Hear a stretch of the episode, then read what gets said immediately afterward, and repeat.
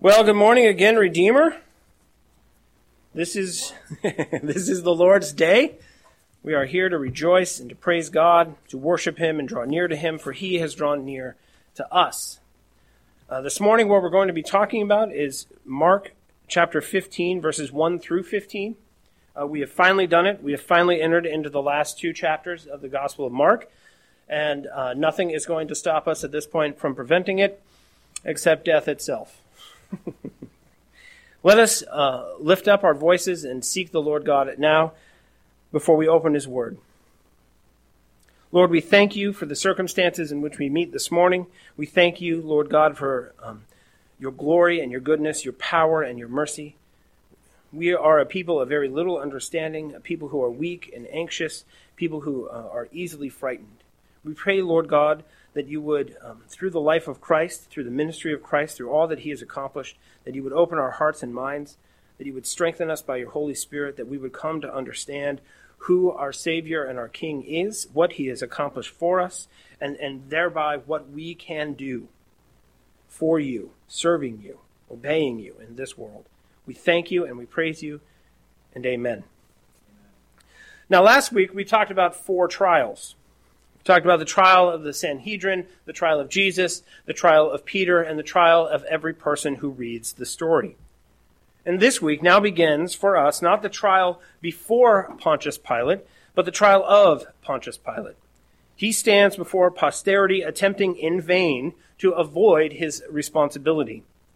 Mark's trial narrative is not detail is not a detailed report, but a sketch, just a sketch. What is most significant to Mark is that both the Sanhedrin and the Roman governor condemned Jesus to die as the Messiah king. And their actions conformed to the will of God, to the will of God, expressed in Jesus' passion prophecy all the way back in Mark chapter ten, verses thirty-three through thirty-four. This is what it says. "See, we are going up to Jerusalem," said Jesus. "And the Son of Man will be delivered over to the chief priests and the scribes, and they will condemn Him to death and deliver Him over to the Gentiles. And they will mock Him and spit on Him, flog Him and kill Him, and after three days He will rise again."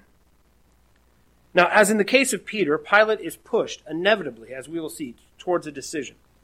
But the decision of the Sanhedrin had already been made. Pilate was no more coerced to carry it out than Judas was coerced to betray Jesus. We will see Pilate has very little, uh, op- very few options. He has very little chance of getting out of, of what the Sanhedrin has set for Jesus. But it's not as if he is simply passive. It's not as if someone put a gun to his head and forced him to do it. What we are going to see is not only does he willingly do this, he's uncoerced, but this is precisely what, what the Lord our God wanted for His Son. Pontius Pilate's verdict is repeated every time we repeat the Apostles' Creed, which declares that Jesus suffered under Pontius Pilate. Now, let's, th- this is fascinating. The Apostles' Creed was not written by the apostles, but it summarizes their teaching, for those of you who don't know what it is. It was originally a baptismal recitation, but has become a statement of faith for Christians of every stripe for over a millennium. Imagine any other religion or school of scientists or philosophers or a political party whose members constantly repeat that their founder was put to death by the government as a threat to law and order. There is no other group that lifts up their leader in, in, in, who, who was succumbed to such circumstances. This is what Christians do. The cross of Jesus is the centerpiece of the creed. The Apostles' Creed states that Jesus suffered under Pontius Pilate, was crucified, died, and was buried. That's the center of it. But crucifixion was the standard Roman form of executing criminals. To say Jesus was crucified is like saying that He was hanged from a tree or was sent to the electric chair. Our Lord, our Lord, the, the maker of heaven and earth, the King of the cosmos, was executed like a common criminal. And this is what we proclaim. This is what we together stand up and say, "I believe," and we forcefully say it. When the ancient believers put the Apostles' Creed together, they chose to include the name of Pontius Pilate. There are only two names in the creed. One of them is the name of the Lord, our Lord God. Makes sense. But the other name, the other name is Pontius Pilate. Pontius Pilate is named in one of the central creeds of the Christian faith, and he is a thug. He is a pagan. He is a murderer. He is a corrupt local magistrate in, in, in, a, in a corner of the Roman Empire. And yet we, when we say the creed, lift up his name, remember his name, mention his name. Now, the writers of the Apostles' Creed didn't say Jesus was betrayed by Judas or denied by Simon Peter. So why? Why Pontius Pilate? Why would they include Pontius Pilate of all people in the creed of the Christian faith? Well, let's look at Pilate. Let's see if we look at his life, if there's something about his life. Maybe he was secretly a believer. Maybe he was secretly really into Jesus and a follower of Jesus. What, what is he known for? How is he remembered in history? Well, Pilate belonged to a special group of imperial administrators of the equestrian class, essentially what is, are, are known as Roman knights. He came to Judea in the year A D twenty-six as the fifth provincial prefect and remained in office for ten years. He showed himself to be a harsh administrator who despised the Jewish people and their particular sensitivities. He hated them, he hated the things they cared about, and he hated how much they cared about them. Pilate appears in a variety of extra-biblical sources. This is interesting, as an administrator who ruthlessly and relentlessly pursued Roman authority in Judea. The Roman historian Tacitus mentions Pilate in connection with the crucifixion of Jesus, but adds very little to the gospel account. But he is mentioned by a Roman historian. Now, the Jewish historian Josephus, on the other hand, provides quite a bit of additional information about Pilate. First, Pilate arrived as the new prefect and immediately offended the Jewish people by bringing banners into Jerusalem bearing the image of Caesar. A large gathering of Jews then came to Caesarea in protest of this idolatry, fasting for five days, and Pontius responded as any good Roman go, uh, magistrate would. He sent in soldiers to break them up, but he very quickly found out that these particular people would rather die than have these banners in Jerusalem. He learned very quickly, but th- this is his introduction to the Jewish people. Hi, I'm, I'm your new leader. I'm now going to bring idols into your city, and if you don't like it, I will kill you. This is the man that we mention in the creed. A second incident occurred when Pilate appropriated temple funds, of all things, in order to construct a thirty-five mile aqueduct for Jerusalem. Again, there was a major protest. Pilate ordered his soldiers to, to wear disguises and, and go out amongst the crowd, and when he stood up and gave the order, these men brought out clubs from under their cloaks and started to beat all of the Jews. This is how he ruled Judea. This is the man that we hold up in our creed. At his command, the troops, using clubs, attacked the Jews and killed actually a great number of them. And then here, this is the final story that we know of this man Josephus, or this man Pilate from Josephus. Now, Josephus records the story of Pilate's dismissal. In A D thirty-six, a Samaritan false prophet, pretending to be what they called the Tahib, the Samaritan Messiah, promised to reveal himself as the Messiah by bringing out all of these secret things that Moses had had hidden in the mountains that he had become aware of. Pilate sent a heavily armed contingent of footmen and cavalry, which intercepted the pilgrims, and they slaughtered most of them. The Samaritans complained to Vitellius, the prefect of Syria, whereupon Pilate was recalled and ordered to go before the emperor Tiberius. That was the end of his political career outside of Rome. But the Christian historian, the Apostle Luke, mentions a minor incident, just to put the bow on this particular present, which contributes to the same portrait of Pontius Pilate. In Luke chapter thirteen, verse one, some Jews tell Jesus about the Galileans whose blood Pilate had mixed with their sacrifices. The story conforms to the accounts of Philo and Josephus. Pontius Pilate is a nasty dude. He is a wicked and evil man. His authority he wields with a sword. He is not compassionate. He is not understanding. He does not love the people that he has been called to rule. He hates them. So what does this pagan Roman regional leader have to do with Christian theology? Why is this third-rate punk, this Roman politician, enshrined in one of the most important creeds of the Christian church? Why? Why do we take any time at all to remember this person in the context of the Lord Jesus Christ? Well, what we're going to do is we're going to turn now to Mark chapter fifteen, Mark chapter fifteen, verses one through five. And we're going to start to unpack the story and see exactly why this person is remembered amongst the Christian church. Verse one, it says this, "And as soon as it was morning, the chief priests held a consultation with the elders and scribes and the whole council, and they bound Jesus and led him away and delivered him over to Pilate. And Pilate asked him, 'Are you the king of the Jews?' And he answered him, 'You have said so.' And the chief priests accused him of many things. And Pilate again asked him, 'Have you no answer to make? See how many charges they bring against you?' But Jesus made no further answer, so that Pilate was amazed." The high priest and leadership handed Jesus over to Pilate very early in the morning, a significant indicator of the historical accuracy of this, because it was necessary for the Sanhedrin to bring its business to Pilate as early as possible, because legal trials in the Roman Forum were customarily held shortly after sunrise. Believe it or not, Roman gentlemen like Pontius Pilate like to do their business as early as possible, because they like to, in the heat of the day, sit around and lounge uh, like a Roman Um, pontiff, like a like a man about town, like a man with money. Now, what's funny, uh, as far as these courts are considered, one Roman author, Seneca, noted in a wry comment, which I think this may in fact be the first lawyer joke, "All these thousands hurrying to the forum at the break of day, how base their cases and how much baser are their advocates." Oof. Lawyers have never had a good reputation. That is a major reason, right? The, the fact that the court is held so early in the morning, that the Jewish court had conducted its own proceedings in the middle of the night. They needed to get the decision about Jesus done quickly so that they were there when the co- courts opened. If they waited until morning and, and arrested Jesus and held their trial, they would have come too late to the forum. And remember, it is a holiday, a high holiday. Now, the reader can only infer from Pilate's first question to Jesus, "Are you the king of the Jews?" that the leaders had substituted the religious charge of blasphemy with a political charge. They couldn't go to Pilate and say, "Hey, this guy said, is making himself out to be uh, co-equal with God, and he's belittling the name of God, and he's committing blasphemy."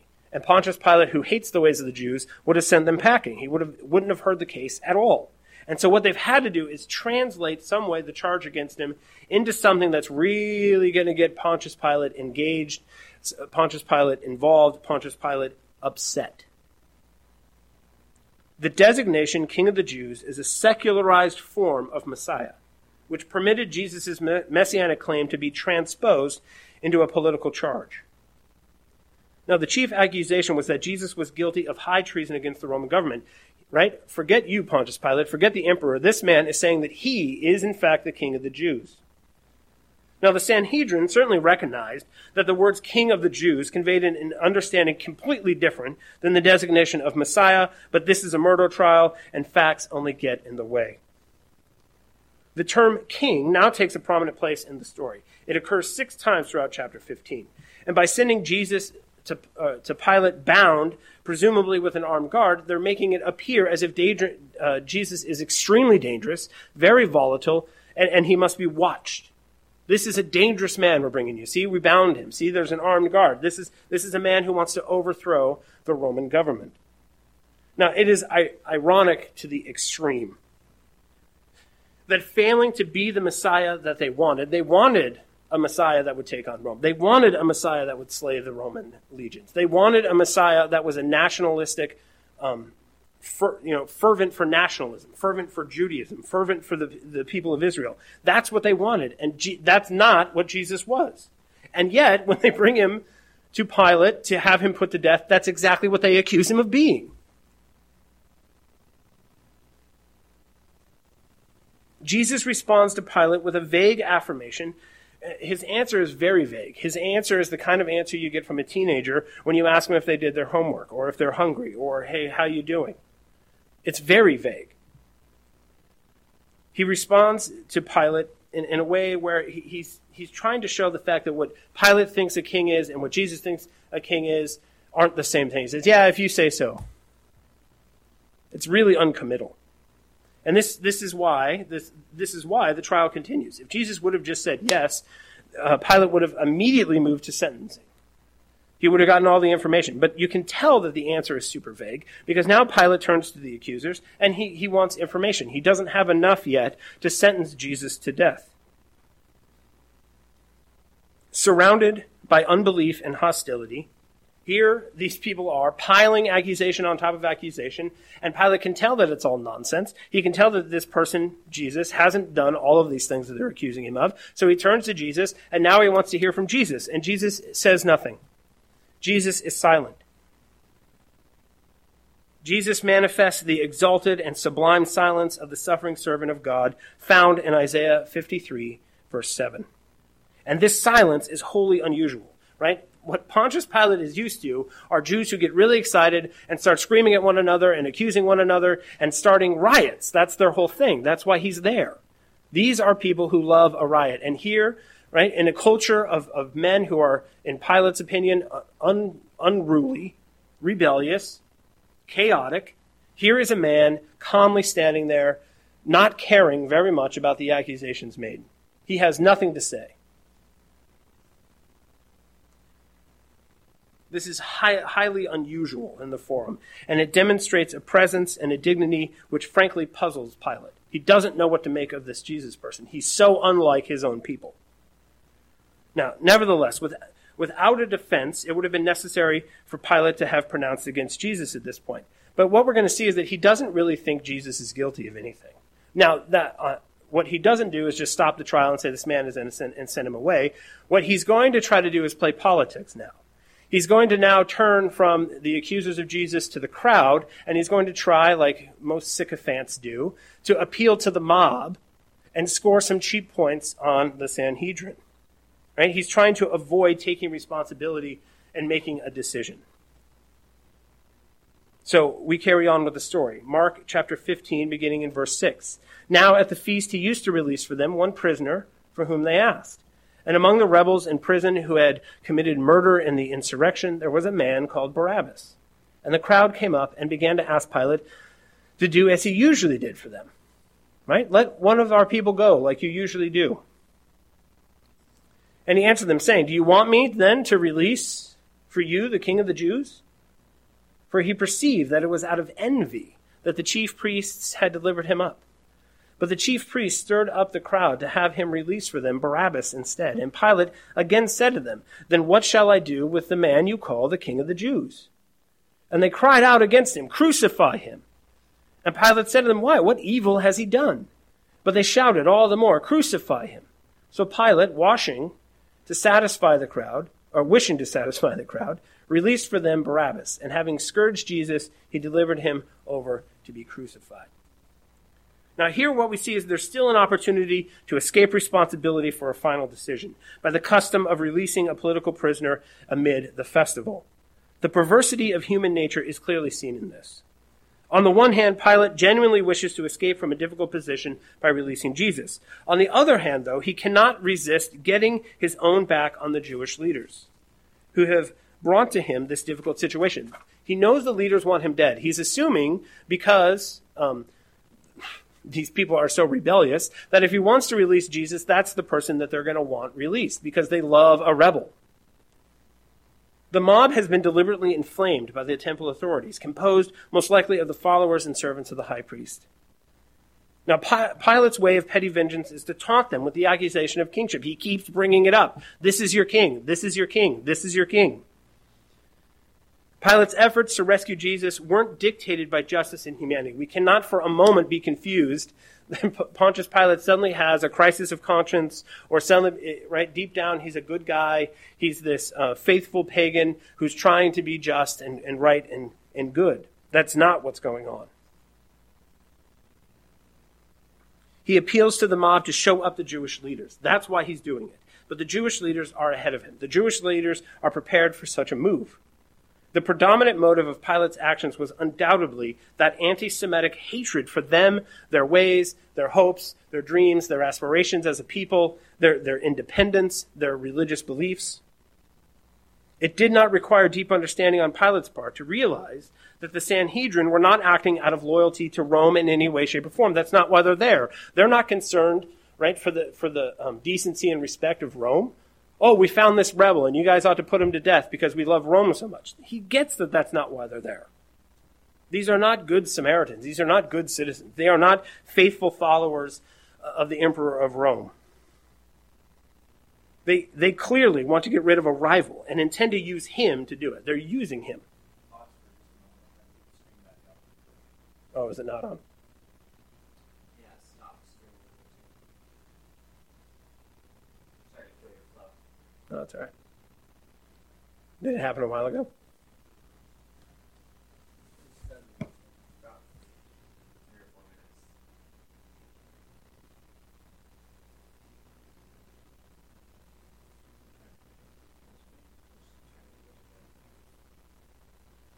What would be really funny is if they could still see us.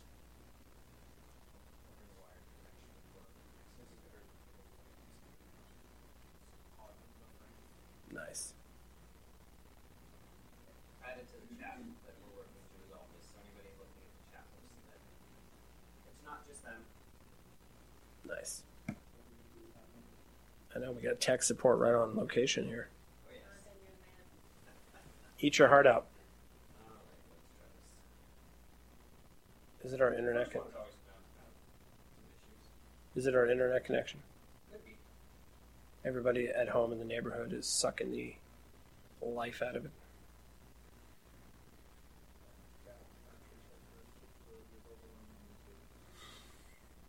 No, I, I meant like the people in the neighborhood here. Yeah.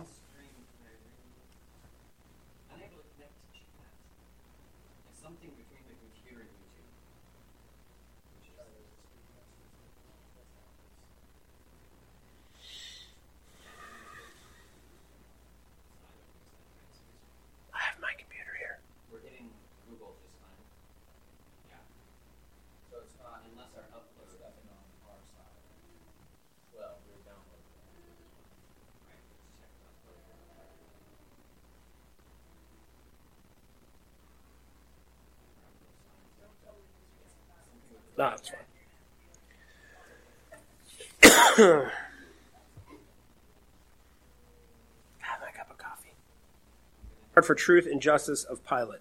He does not care about truth. He does not care about justice. And, and what sometimes happens is pe- people make him seem like this reasonable-minded, uh, stoic, philosophical Roman. That is not the case. He is ruthless, blood-sucking, wicked. He knows that Jesus is innocent, and yet he's going to flog him, he, he's going to crucify him, simply through a desire to ingratiate himself to a mob. That is the kind of man that he is. And, and this is what dictators always do. They don't mind feeding the mob, right, one man at a time, as long as it keeps them popular. This is, this is how communism works. This is how uh, Rome worked. This is how evil dictatorships always work. They don't care who they have to feed to the crowd in order to keep the crowd happy, because they're all a bunch of blood-sucking vampires. No doubt Mark's readers could think of parallels from their own experience in times of persecution that they had experienced under Roman magistrates, because this is fallen man's form of government, tyranny by threat of death. Through lies and murder and injustice, those who have power don't give it up and, and, and uh, seek to retain it and seek to keep it by sacrificing whoever they have to sacrifice. If you read a book, there's a great book um, called The um, Gulag Archipelago about communism and, and how many people uh, that they, they stole right off the street. They, they have this entire system of slavery in order to keep the communist system running. And, and they would just come and they would, and, and in, in the book he talks about how there was entrances into the sewer system, right, on every corner in the empire. Now, even if we affirm the mob's preference for the patriotic Barabbas, right? They see in Barabbas somebody who's willing to kill, somebody who's willing to rise up. They see in Barabbas the kind of leader that they want. Even if you adjust for that, it is hard to see then how they turn this crowd and demand a Roman death for Jesus.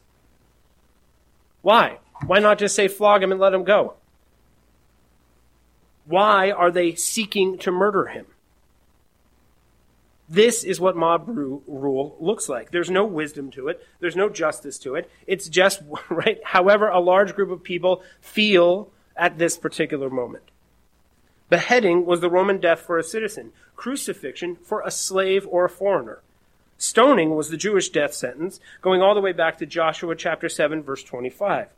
Once dead, the criminal's body was hung on a tree until the evening, as in Joshua chapter ten, verse twenty-six.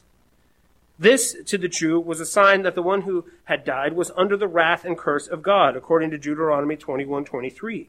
So in God's providence, the cross, besides all of its Roman associations of shame and a slave's death, and had a deeper Hebrew meaning of God's curse. This is what Paul explains in Galatians chapter three, verses thirteen through fourteen. Christ redeemed us from the curse of the law by becoming a curse for us, for it is written, "Cursed is everyone who is hung on a tree." So that in Christ Jesus the blessing of Abraham might come to the Gentiles, so that we might receive the promised Spirit through faith. This is what Jesus, right? This is what God is going for. He wants Jesus to be hung on, on, a, on a tree. He wants him to be cursed. That's the point. The cross was a political symbol, though. We, What has happened to the cross is that it has all this meaning for us now. We understand it, given the New Testament, given the Holy Spirit, given our comprehension because of God's mercy and grace. It, it, the, the cross has become a symbol of a very different kind. But at, at the time that Jesus is standing there in this trial, it was a political symbol. Pilate knew, the crowds knew, the chief priests knew, Jesus knew it, and the readers, the original readers of Mark knew it. It was the ultimate symbol of Roman power. It said, we are in charge, and this is what happens to people who get in our way, guilty or not. It was like the guillotine, like the firing squad. It's a symbol of tyranny and rage and wrath and murder and injustice. The Romans crucified thousands of rebels, rebel Jews when Jesus was a small boy, not far from where he lived in Galilee. They would crucify thousands more when they took Jerusalem in A D seventy. So many, so many, they crucified so many people that they got bored. They experimented with hanging people up in different positions in different ways so they would look funny to kind of entertain themselves until they literally ran out of wood. Crosses were the foundation on which the Roman Empire was constructed because death and, and wickedness and injustice is always the foundation of every empire. Mark's original hearers were well aware of this, and we have to keep that in mind. It was the nature of their own experiences. Pilate does not care about holding a fair trial. His main aim is to get through the Passover season without riots, without social upheaval, and as often and as much as he can, demonstrate the power and authority of Rome. And he does not want to kill this man particularly, but he doesn't care because there are other things that he cares a great deal more about. This wasn't a particularly bad day for Roman provincial justice. If you look at the annals of Roman history, this isn't uncommon. This is business as usual. Business as usual for all secular governments. Retaining or expanding power, putting down rivals, injustice, murder, corruption, profiting selfishly from another's suffering. I could mention three congressmen who made a great deal of money once they found out the coronavirus was coming because they sold off. Just so happens on the same day they had the secret meeting about what covid nineteen was like, they sold off stock and made millions. That is the kind of government men come up with to rule one another. Wicked, unjust, selfish. Jesus had spoken of his death as upending this kind of, this kind of power, these kinds of power structures. And now he is actually doing it. This is the moment, the hour, that he asked the Father to take away from him, the hour that was coming, the hour that he's resigned himself to, that he's now passively engaged in, is the hour in which he topples these wicked governments forever. Mark reminds us again and again throughout this chapter, six times in thirty-two verses, Jesus died as the King of the Jews. Now, Pilate might have flogged a delinquent prophet if he was causing trouble. He would have dismissed a blasphemy case with the flick of his hand. But would-be kings are political trouble. He tries to get out of this, but he can't because of what they're accusing him of is too serious. This was the charge that he had to take notice of, if though he, even though he knew that Jesus wasn't leading the normal sort of messianic revolt. It doesn't matter. The government does not want rivals. Mark's readers were persecuted for declaring that there was a greater Lord than Caesar. That, that's what was going on in their world. And any time Christians step up and actually claim that there is somebody higher than whoever the highest authority is in their land, this is what it leads to. And when there's peace between wicked governments and Christians, the reason is because we have given away the crown rights of Jesus Christ. Jesus Christ's crown rights are always a threat to the government of men, whether it's self-government of an individual or those men governing other men. It is always a threat to our autonomy. It is always a threat to our own control and our own power. Now, Mark wants to be sure that we think of Jesus' death in terms of his messiahship, a confrontation with the power structures of this world, whether it's your power and control of yourself or the power and control that men have over other men. There is a new king in town, and his kingdom is utterly and completely different than any other kingdom that involving men in the history of the world. This is what he says in Mark chapter ten, verses forty-two through forty-five. And Jesus called them to him and said to them, you know that those who are considered rulers of the Gentiles lord it over them, and their great ones exercise authority over them. But it shall not be so among you. But whoever would be great among you must be your servant. And whoever would be first among you must be slave of all. For even the Son of Man came not to be served, but to serve, and to give his life as a ransom for many. Pilate, having symbolically washed his hands of the matter, perhaps the goofiest gesture of all time.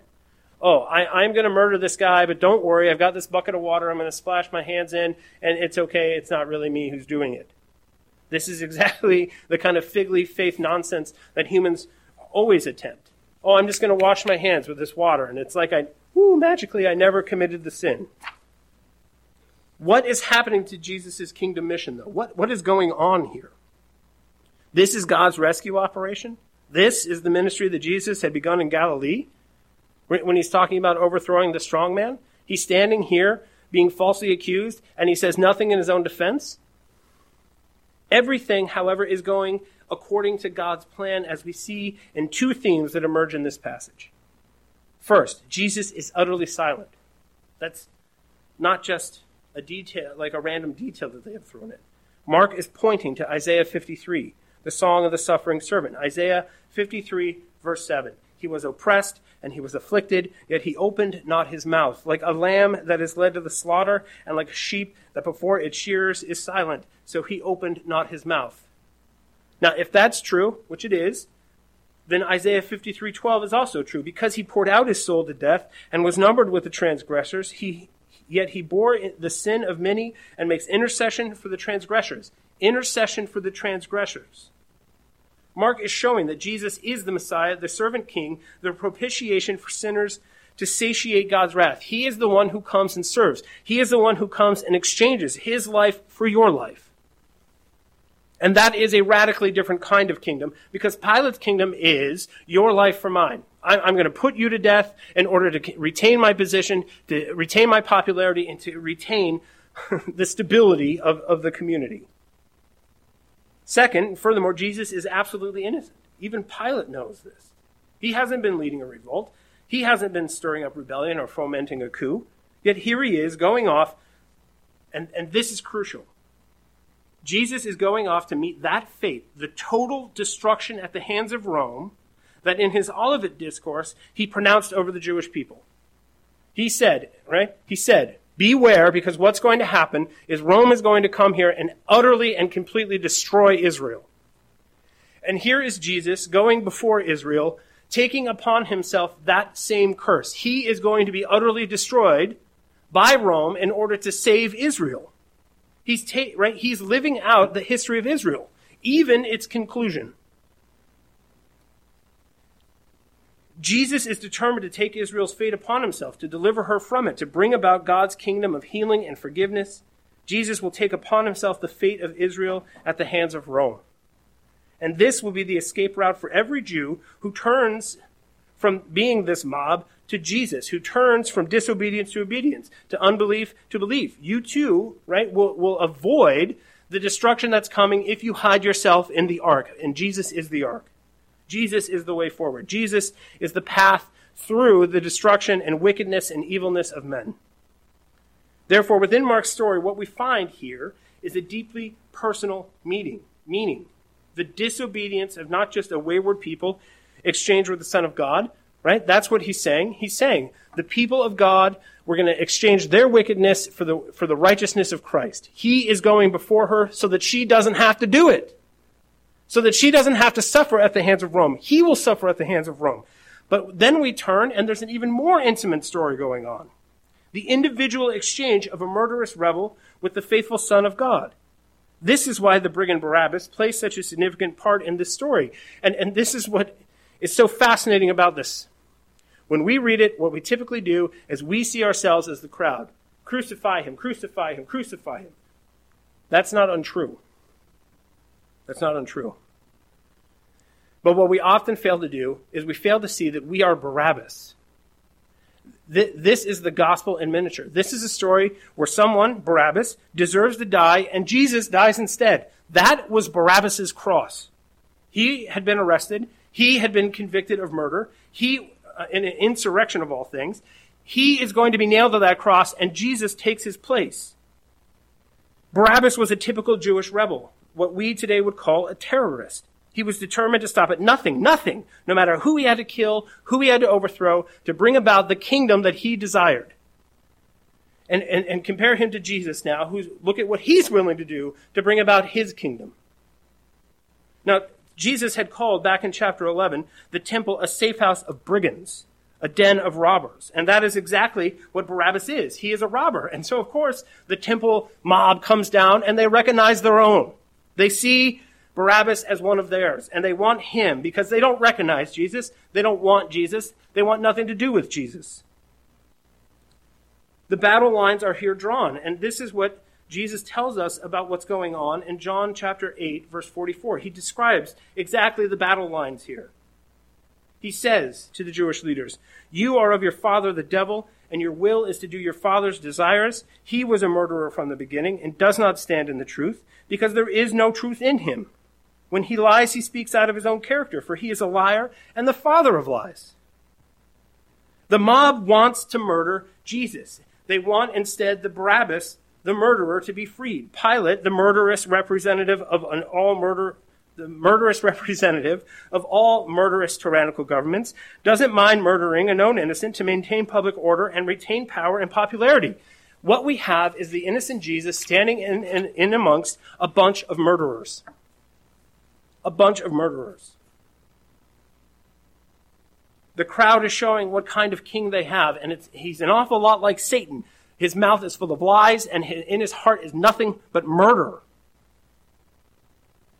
And in this, we have to see ourselves. We we are this murdering crowd. Why do the, the Sanhedrin want to put him to death? Because of envy. And James says what? Envy is what leads us to murder. Now, okay, Mike, whoa, whoa, Mike. I get it. Yes, I rejected Jesus too. That's why I'm part. If I were in this story, I'd be the crowd. But you're going a little far with the murder charge here, sir. Because that, that's how it is, right? When people defend themselves about being sinners, they're like, well, you know, what I've never done is committed murder. There, I, I know I, I know I have some things I need to work on. I'm really hoping Jesus, my therapist, really helps me get over the hump and, and you know, finally reform my ways and get a little healthier and get a little better, be a little more loving. What we fail to see is that we are murderers, that our hearts are full of all the things that when they come out of us in expression is murder. First John chapter three, verse fifteen, everyone who hates his brother is a murderer. That's it. That's all it takes. In, in the law of God, the holiness of God, right? We want to justify ourselves because I've never taken out a knife and stabbed anybody. I never walked into any place and shot a bunch of people I didn't know. I'm not like these folks. This, that's insane to compare me to them. And yet you have sat there, and in your heart, what it was filled with was hatred. Matthew chapter five, verse twenty-one through twenty-two. You have heard that it was said to those of old, you shall not murder, and whoever murders will be liable to judgment. And everybody goes, whew, man. Oh, thanks, Jesus. I feel, just feel so much better now that you put it out there. But Jesus isn't done. Jesus, he continues. He says, but I say to you that everyone who is angry with his brother will be liable to judgment. Whoever insults his brother will be liable to the council. Whoever says, you fool, will be liable to the hell of fire. Anger, judgment, insults. This is what he's comparing to murder? Well, that that's an awful high standard. I mean, if that's the standard, my goodness, we're all Barabbas. Yes, Yes, hate and anger, calling your brother a fool. These are all forms of murder. Murder committed in secret, murder committed in our hearts, but it doesn't stay there, does it? Because this is what James says in chapter four, verses one through four. What causes quarrels and what causes fights among you? Is it not this, that your passions are at war within you? You desire and do not have, so you murder. You covet and cannot obtain, so you fight and quarrel. You do not have because you do not ask. You ask and you do not receive because you ask wrongly, to spend it on your own passions. You adulterous people, do you not know that friendship with the world is enmity with God? Therefore, whoever wishes to be a friend of the world makes himself an enemy of God.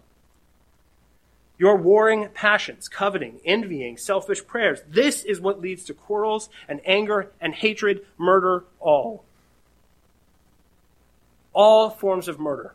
Lies and murder are the heart of idolatry, going all the way back to Edom, and it's no different for the people in this crowd. It's no different than for Barabbas, and it's no person different for any person who's sitting here listening to me preach this sermon right now.